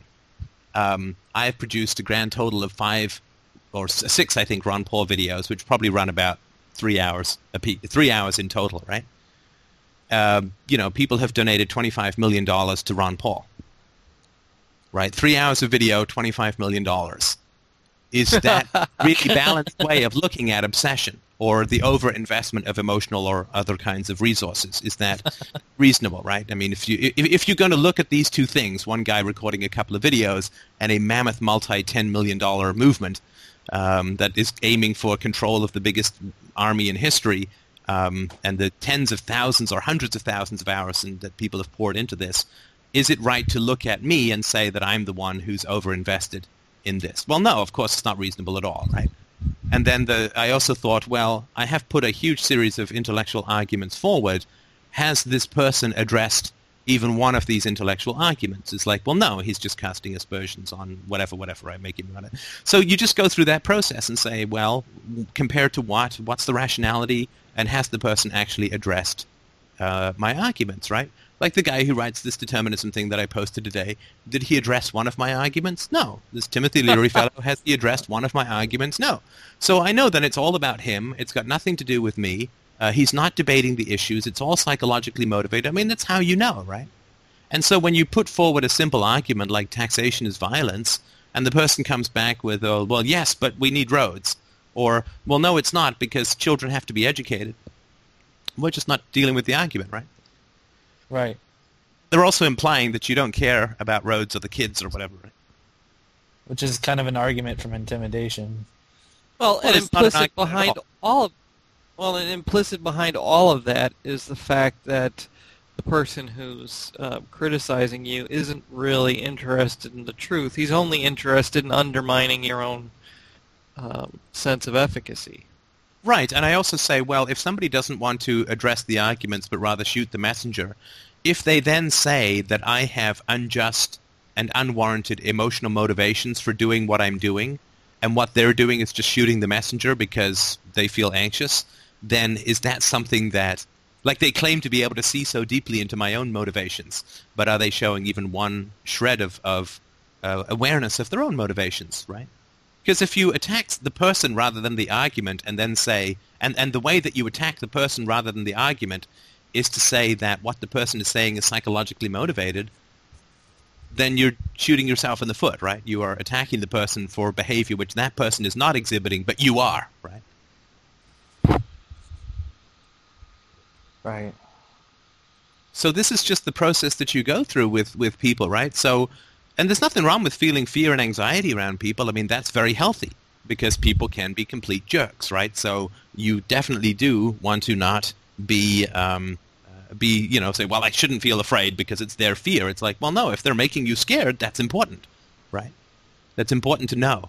And you should assume that there's some validity behind it. If you remain uncertain, then you should be honest, right? So the challenge here, Nate, is not that you feel fear regards with regards to your therapist. The challenge is that you're still going, right? Which means that you're ambivalent. And so I feel fear, but I but I haven't said I I'm scared. Yeah, you haven't said you're scared, and you haven't said why you're scared, and you I mean you haven't RTR'd with this woman, despite the fact that you're paying 150 bucks to tell the truth. um, yeah, I realized that as I left the other day, and I'm like, ah, Yeah, but then you see you self-attacked for that, right? oh yes, Dude. you got to have some Yeah. soft place to land, and it should be yourself, right? right. Just put it on a to-do list. Oh, well, it's curiosity, right? Rather than, oh, man, I just blew 150 bucks. It's like, hey, I wonder why I didn't tell the truth, right? I wonder why. I wonder why. Yeah, I- That's interesting. Um, I don't know what the answer to that is. Well, that's okay, Other but that's what you're paying the therapist for, right? to find the answer. Well, forget about finding the answer. The first thing you got to do is commit to being honest, right? Right. Because you, do- you, you know how we said there's no backup to RTR? Yeah. Well, it's the same as true with your therapist, right? Even more so.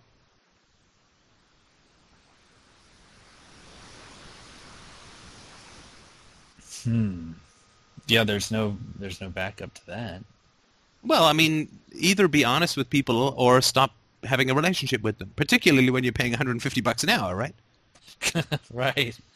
But it's true in all our relationships, right? We- We're honest with them or we don't have a relationship with them because if you're not honest with them but hang around, then you're just pretending to have a relationship the same way that religious people are pretending to have knowledge and statists are pretending to have an organized society.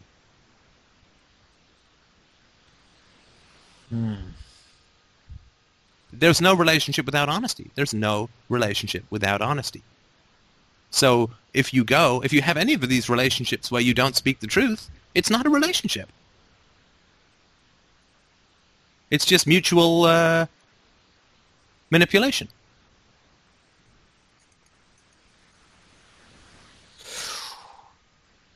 I mean, we don't say it's a real economic transaction when both people are paying each other with counterfeit money, right? No.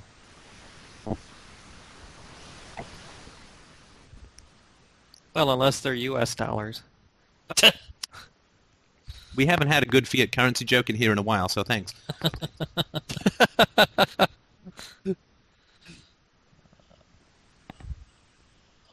Um. So it, because uh, and the whole point of this is right. So if you break through this fear and the other person is receptive, then you know that the fear was an illusion. If you break through this fear and the other person attacks you, then you know that it wasn't, and you leave the relationship.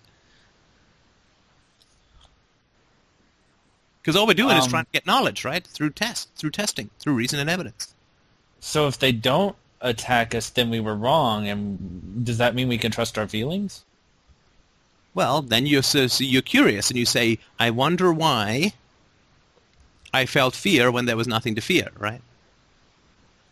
So for Oh, me, right. like when I would share music with Christina and she'd be really interested and I'd say, well, to myself, well, I wonder why I felt anxiety about sharing music with my wife. It's like, oh, because my brother always used to mark my musical preferences, right? Oh, right. Right. So the fear, the fear isn't wrong. It's just finding out where it really, where it comes from. Yeah, the fear is the fear isn't wrong. It's just inappropriate to this situation, right? Because the fear was genuinely Well, based being humiliated for my musical preferences, but it's just unjust to apply it to Christina because Christina is interested in my musical preferences.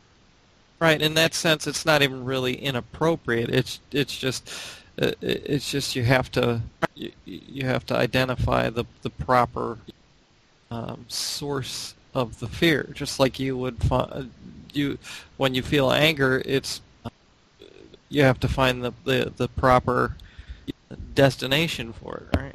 Yeah, our emotions get screwed up because we can't leave these situations, right? So if we're drafted and sent to war, then our fight or flight gets completely screwed up and we end up with PTSD because we're not allowed to leave combat. I mean, what's your first instinct when people start shooting at you is to run the fuck away, right?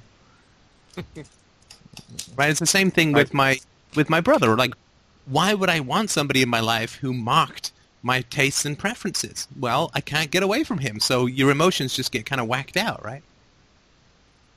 Because you're constantly being exposed to this negative stimuli that you can't escape. Oh wow. I don't know why I didn't see. It's just like I hear the same thing in different ways all the time, and it just. It's like it's like looking at a 3D object from every angle and finding something new every every three weeks. Yeah, it takes a long time to get over propaganda, for sure.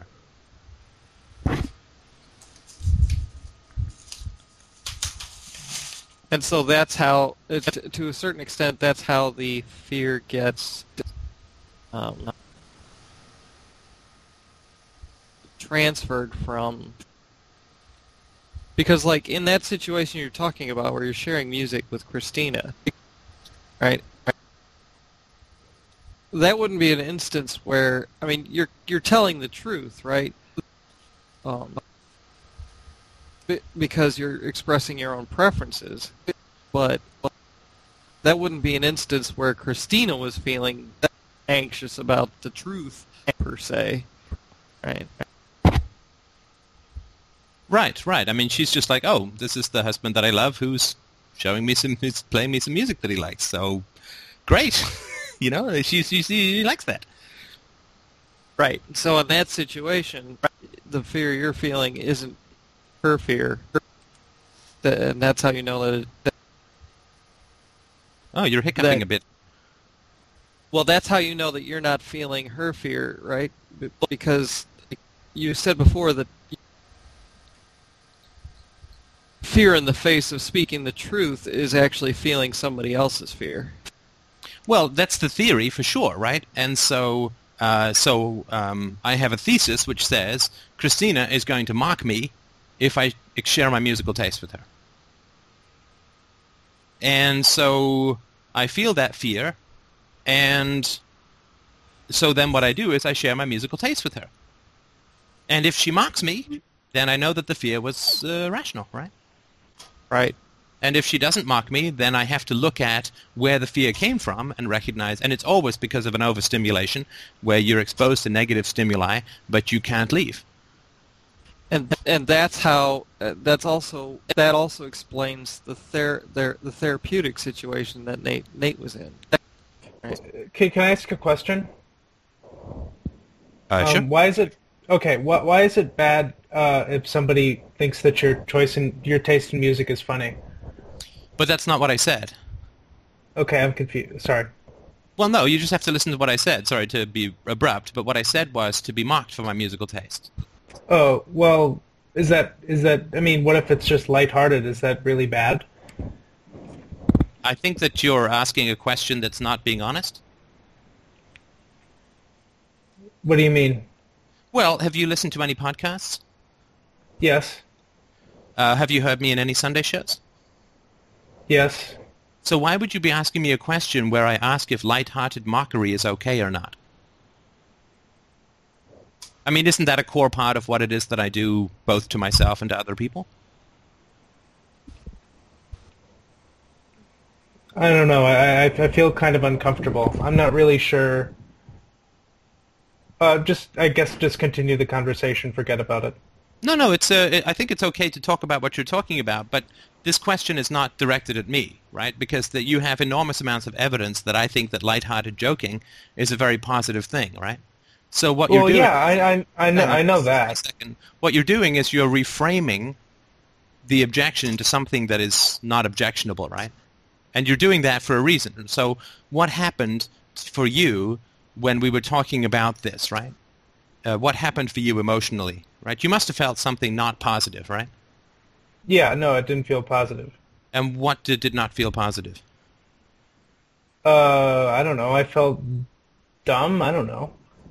No, I don't think that you felt dumb because you're a very intelligent fellow. But let me ask you something a little bit more pointed. uh, have you ever had a history of teasing or mocking other people? Yes. Okay, well that makes a bit more sense then, doesn't it? Yeah. So you began to feel bad about maybe the history that you have uh, of uh, mocking people, right, or teasing them. Right. But I And don't know if all of it was. And sorry, so so what you did was you began to feel anxious or probably guilty or bad about your history of mocking people, and um, so what you wanted to do was to reframe that and say, well, what I did was not mocking people, but was instead light-hearted joking, right? Yeah. Right, but, but that's not your decision to make, right? Like when you when you're joking with people or, or making fun of them, it's not your decision whether they're having a good time or not, right? No, it's not. It's whose decision is it? Well, it's their. They. I can't control their reactions. Well, that's true, but you can certainly have an influence on their reactions, right? Right. So, have you had uh, um, a history or interactions with people wherein you are making fun of them in a way that is not totally enjoyable for them? Um. Yeah. Sometimes. Sometimes I'd have a hard time telling when it was, when it was hurtful and when it was mutually fun. Right. This is sort of the, and I appreciate your honesty with this. I really do. I know that's not an easy thing to to talk about, but this is a little bit similar to what you talked about with, with um, uh, the the uh, the empathy deficit, right? That you mentioned earlier. Yeah. Now, are the people that you uh, uh, mocked or teased to to their detriment? Are they still uh, around in your life? Like, can you contact them? Well, not immediately. I'd have to. I'd have to reestablish contact. So there's nobody in your life, uh, your fiance or anything, that you've ever done this to. Um. Well, my sister, but I mean, I haven't spoken to my sister in months. Well, uh, is that because you never want to speak to her again? Um, no, not really. She's she's 15. She's sort of enmeshed in the family right now, and I know it'd be very, it would be extremely difficult, next to impossible, to really establish contact with her without uh, getting back into the family system. And is it my understanding that you've not done this to your fiance at all? Um, no, Okay. really well, not. What I would suggest. Yeah, I, I, I, I would tell you if I, if I had, but I, No, I'm- but I'm sure really you- haven't. I'm sure you would, but it may be worth asking her just to be, just for funsies. Okay. But but the important thing is that, and this is the challenge with RTR, right? Which is that when we feel upset or anxious about something, then instead of trying to reframe the discussion to minimize the actions that we did in the past that we're not happy about or proud of, what could you have done instead? I could have I could have just said what I had to say later was that it was uncomfortable. You could have That, interrupted. that, sta- that statement made me feel uncomfortable. Right, right, and and you don't know why exactly, right? Yeah. Right, right, right, and that's the that's the challenge of RTR, right? Because we're going to have a constant. We always have a constant desire to impose a conclusion, right, and to set up traps. Because this was a bit of a. I mean, with all due respect, I mean, I know you're not a bad guy or anything, but this was a little bit of a trap, right? Wherein um, I was supposed to step into this thing called teasing, and it was supposed to be light-hearted fun, and you know this and that and the other, right? But uh, what we can do instead is just say, "Wow, you know, when you started talking about teasing, I felt kind of bad, and I don't know why." Right? And we then we can talk about that if we want, right? But that was sort of uh, what I was. Uh, that this was sort of came up for me or struck me, right? Well, it's interesting. It is very interesting because I didn't even think I didn't even think of it in that context when I Well, when I but you had you had an emotion before you said something, right? yeah And that's the challenge of RTR is to talk about the emotions, not the conclusions, right?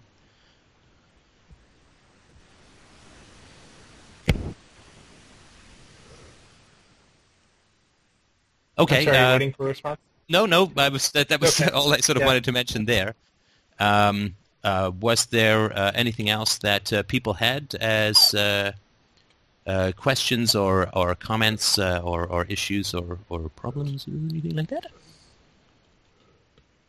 Well, thanks for bringing this up, Nate. Yeah, no problem. Um, I think I've learned quite a bit from this. Uh, I don't know if any, both uh, Rich and Charlotte, I guess, came in pretty late.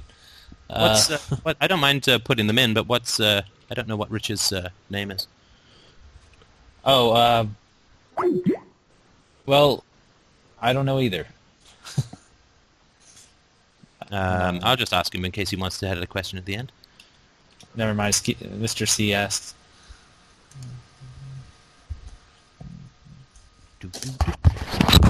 See, you know, this is the night that I picked to do me weekly grocery shopping because I didn't really know there was going to be a call. So Oh, now I this is- now we're just trying out the uh, old server version of Skype, which uh, so far has not crashed, and uh, I think that the sound quality is uh, is good stuff. It's it's been excellent. Just oh, this is a, this is just amazing. The sound quality. Yeah, we have 14 people in, and uh, we've been running for an hour and 40 minutes, and that's good stuff all around. So this is definitely the way to go. Right. Not not even so much of of a, a stutter or a like a cutout of any kind. Yeah, not Got a little flicker bit at all. But yeah, that's about it. Okay, well, just for the people who've joined, did you have any sort of uh, relatively quick questions about uh, this? Uh, I guess it was RTR. What is it? Seven, seventy, seven, something. Seven RTR squared. I can't remember what the number was. Seven seventy nine. Squared. Square what? what is the what does that number have to do with it? Oh, I can't remember the name of the um, uh, RTR squared podcast, but that was uh, people. Some people had some questions Oh. about it. Oh, Uh, 977. 977. Well, what happened after you released it? I'm sure that this has already been, like, trodden to death, but I'm curious. What do you mean? What happened after I released it? Well, um, did sales go up? I mean, what, what happened in relation to, like, what you were talking about? Well, a bunch of people told me they were depressed, um, and I don't think just by the podcast. Uh, yeah, sales have picked up a little bit, um, but uh, uh, and I've had some requests for free books from people who don't have uh, have money uh, and so on. But uh, yeah, I think I mean what was more important to me even than upping the sales was just to see if I'd gotten any kind of finger on the pulse of the community to understand, you know, what, what had been happening and what was uh, what was going on. And I think, you know, we can, sorry, you'll have to hear this later, but in a couple of the interactions that we've had even on this, we can sort of see the inescapability of RTR, which of course is the real challenge, right? UPB on truth, the argument from effect, the argument from morality, all the stuff that we've talked about since the beginning of this conversation, the stateless society, they're all optional, right? But RTR is not as far as that goes, right? It's a pretty continual thing. And it's shown up here a couple of times even in this conversation.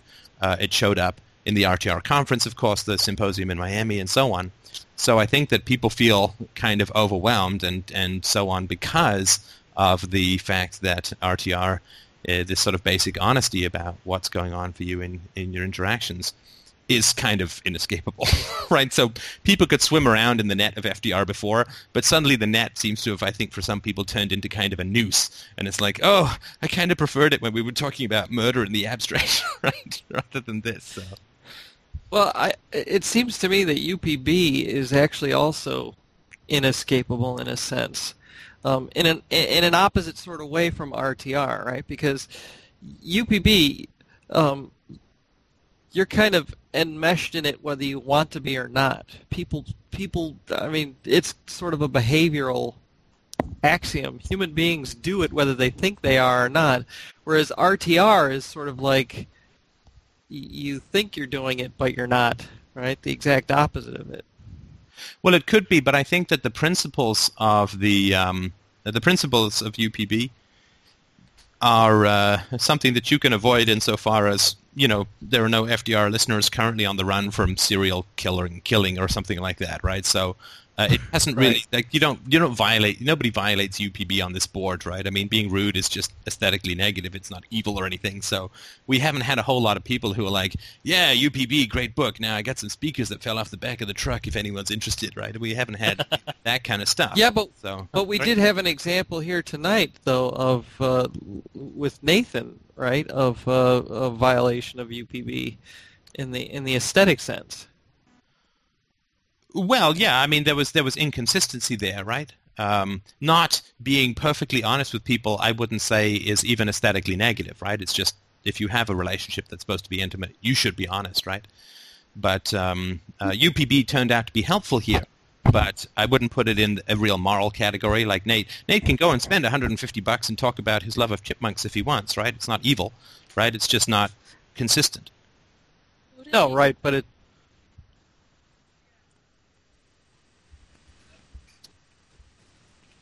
Go ahead. What? It's Nate trying to talk. Huh? No, I heard a girl's voice. Sounded like Colleen. I think they're all like gathered over there, you know, huddled around the, the single computer. I don't know if they're seeing us. Now that we've got to turn our mics up real loud, the point is to try and hit a high C.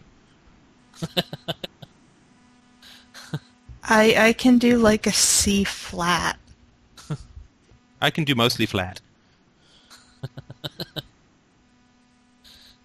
Yeah, a cappella's not my my forte.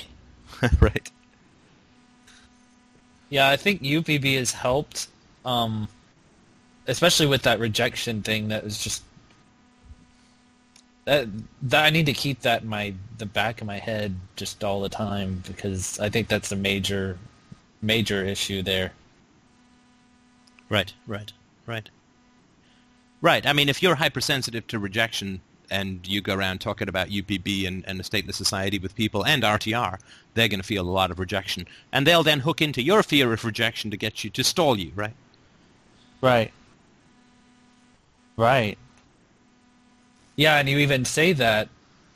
Where where did you say that? Was that in the book, or was that some other thing?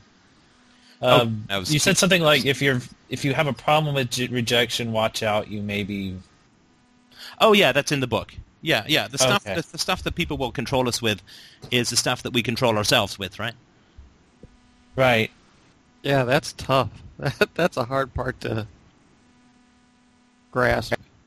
Yeah, I now I now I think I grasp it better with this in context. It makes mean- more sense. I mean, in practice it is, not not intellectually. I mean, intellectually it's easy to understand, but it, in practice it's it's tough. It is. Oh, it is. And there is a certain amount of just just do it kind of willpower that is involved with RTR. And and look, this sounds completely ridiculous, but I mean, I have stuff that I use as reminders, right? Uh, stay curious. Like I'll write that on my hand before I do a listener conversation, right? Huh. Right. I mean, it's okay to, to use reminders, right? I've I've nagged Greg to stick stuff up on his computer screen, right? Is this making us money? Is one of the things, right? That is constantly like. I'm really gl- glad that you found the flaming hypertext border for the website, but if we could actually get some cash into the bank account, that would be excellent too, because I don't pay you with HTML, right? So, uh, and, and this is something which I have to remind myself as well, right? Which is, uh, you know, is is is what I'm going to do today, right? So today I'm working on Hot Asian Girls discussing um, anarchism. Clearly, that's going to make a fortune. So it's just Right. the same question that I have uh, today. So as soon as somebody searches on hot Asian girls on Google, you've got it. Yeah. And we want those people. Sorry, go Right. Just an impromptu poll. So, so how many of you eligible bachelors have actually searched for hot Asian girls on Google? I okay. I okay. I just searched "hot Asian girls anarchy" and it's the number one uh, video on Google. it's well, the only I've video on. Google, isn't it? No, no, no, no, no. It's it's it's a top one when you search "hot Asian girls anarchy." Yeah, I can see that. I can see that. Well, I finally have gotten round to. Uh, uh, I, I, I, I, the reason I had to delete it was that I actually had subtitles that didn't show up in the final. That didn't show up after I uploaded it, so I had to try something else. But uh, I think they'll enjoy it with the subtitles. Subtitles in Asian. Yes, Greg. Subtitles in Asian because I try to know my market as well as possible. So yes. So, So, you, if it's in Asian, that's like the subtitles take up the whole thing. There's like seven, eight languages. yeah, exactly, exactly. It's like a spider uh, loose in your monitor. You have like one character from each language in a line, so you know they can understand maybe an eighth of what you're actually saying. Exactly. Oh, you you did delete. Are you putting it back or? Oh yeah, I'll put it back. I just uh, I had to delete it from uh, uh, from where I'd uploaded it because it was um, missing the subtitles. Huh. Excellent. It was subtitles. Oh yeah, That's yeah. a first. It doesn't make sense without subtitles. Right. You, you like the flashing. Go to www.hotasiangirls.com. I can't believe Hot Asian Girls is taken. Anyway, never mind. We have to and and Greg, uh, can we change it? Sunny, just kidding. Um, okay, well, was there anything else? Uh, I'm getting hungry. Was there anything else that people wanted to uh, to talk about? Uh, any yearning burnings left over? I'm hungry too. Pizza. I'm I'm kind of hungry too. All right. Let's okay. let's all go eat. Well, thanks everybody. It was a good chat. I, I appreciate it. I think it was a good idea. And uh, I will uh, compile this uh, sucker up, and uh, hopefully it'll uh, sound as good as it did live. Awesome. Thanks, everyone. All right. Bye. See you. Thanks. Uh, bye. Bye. Bye.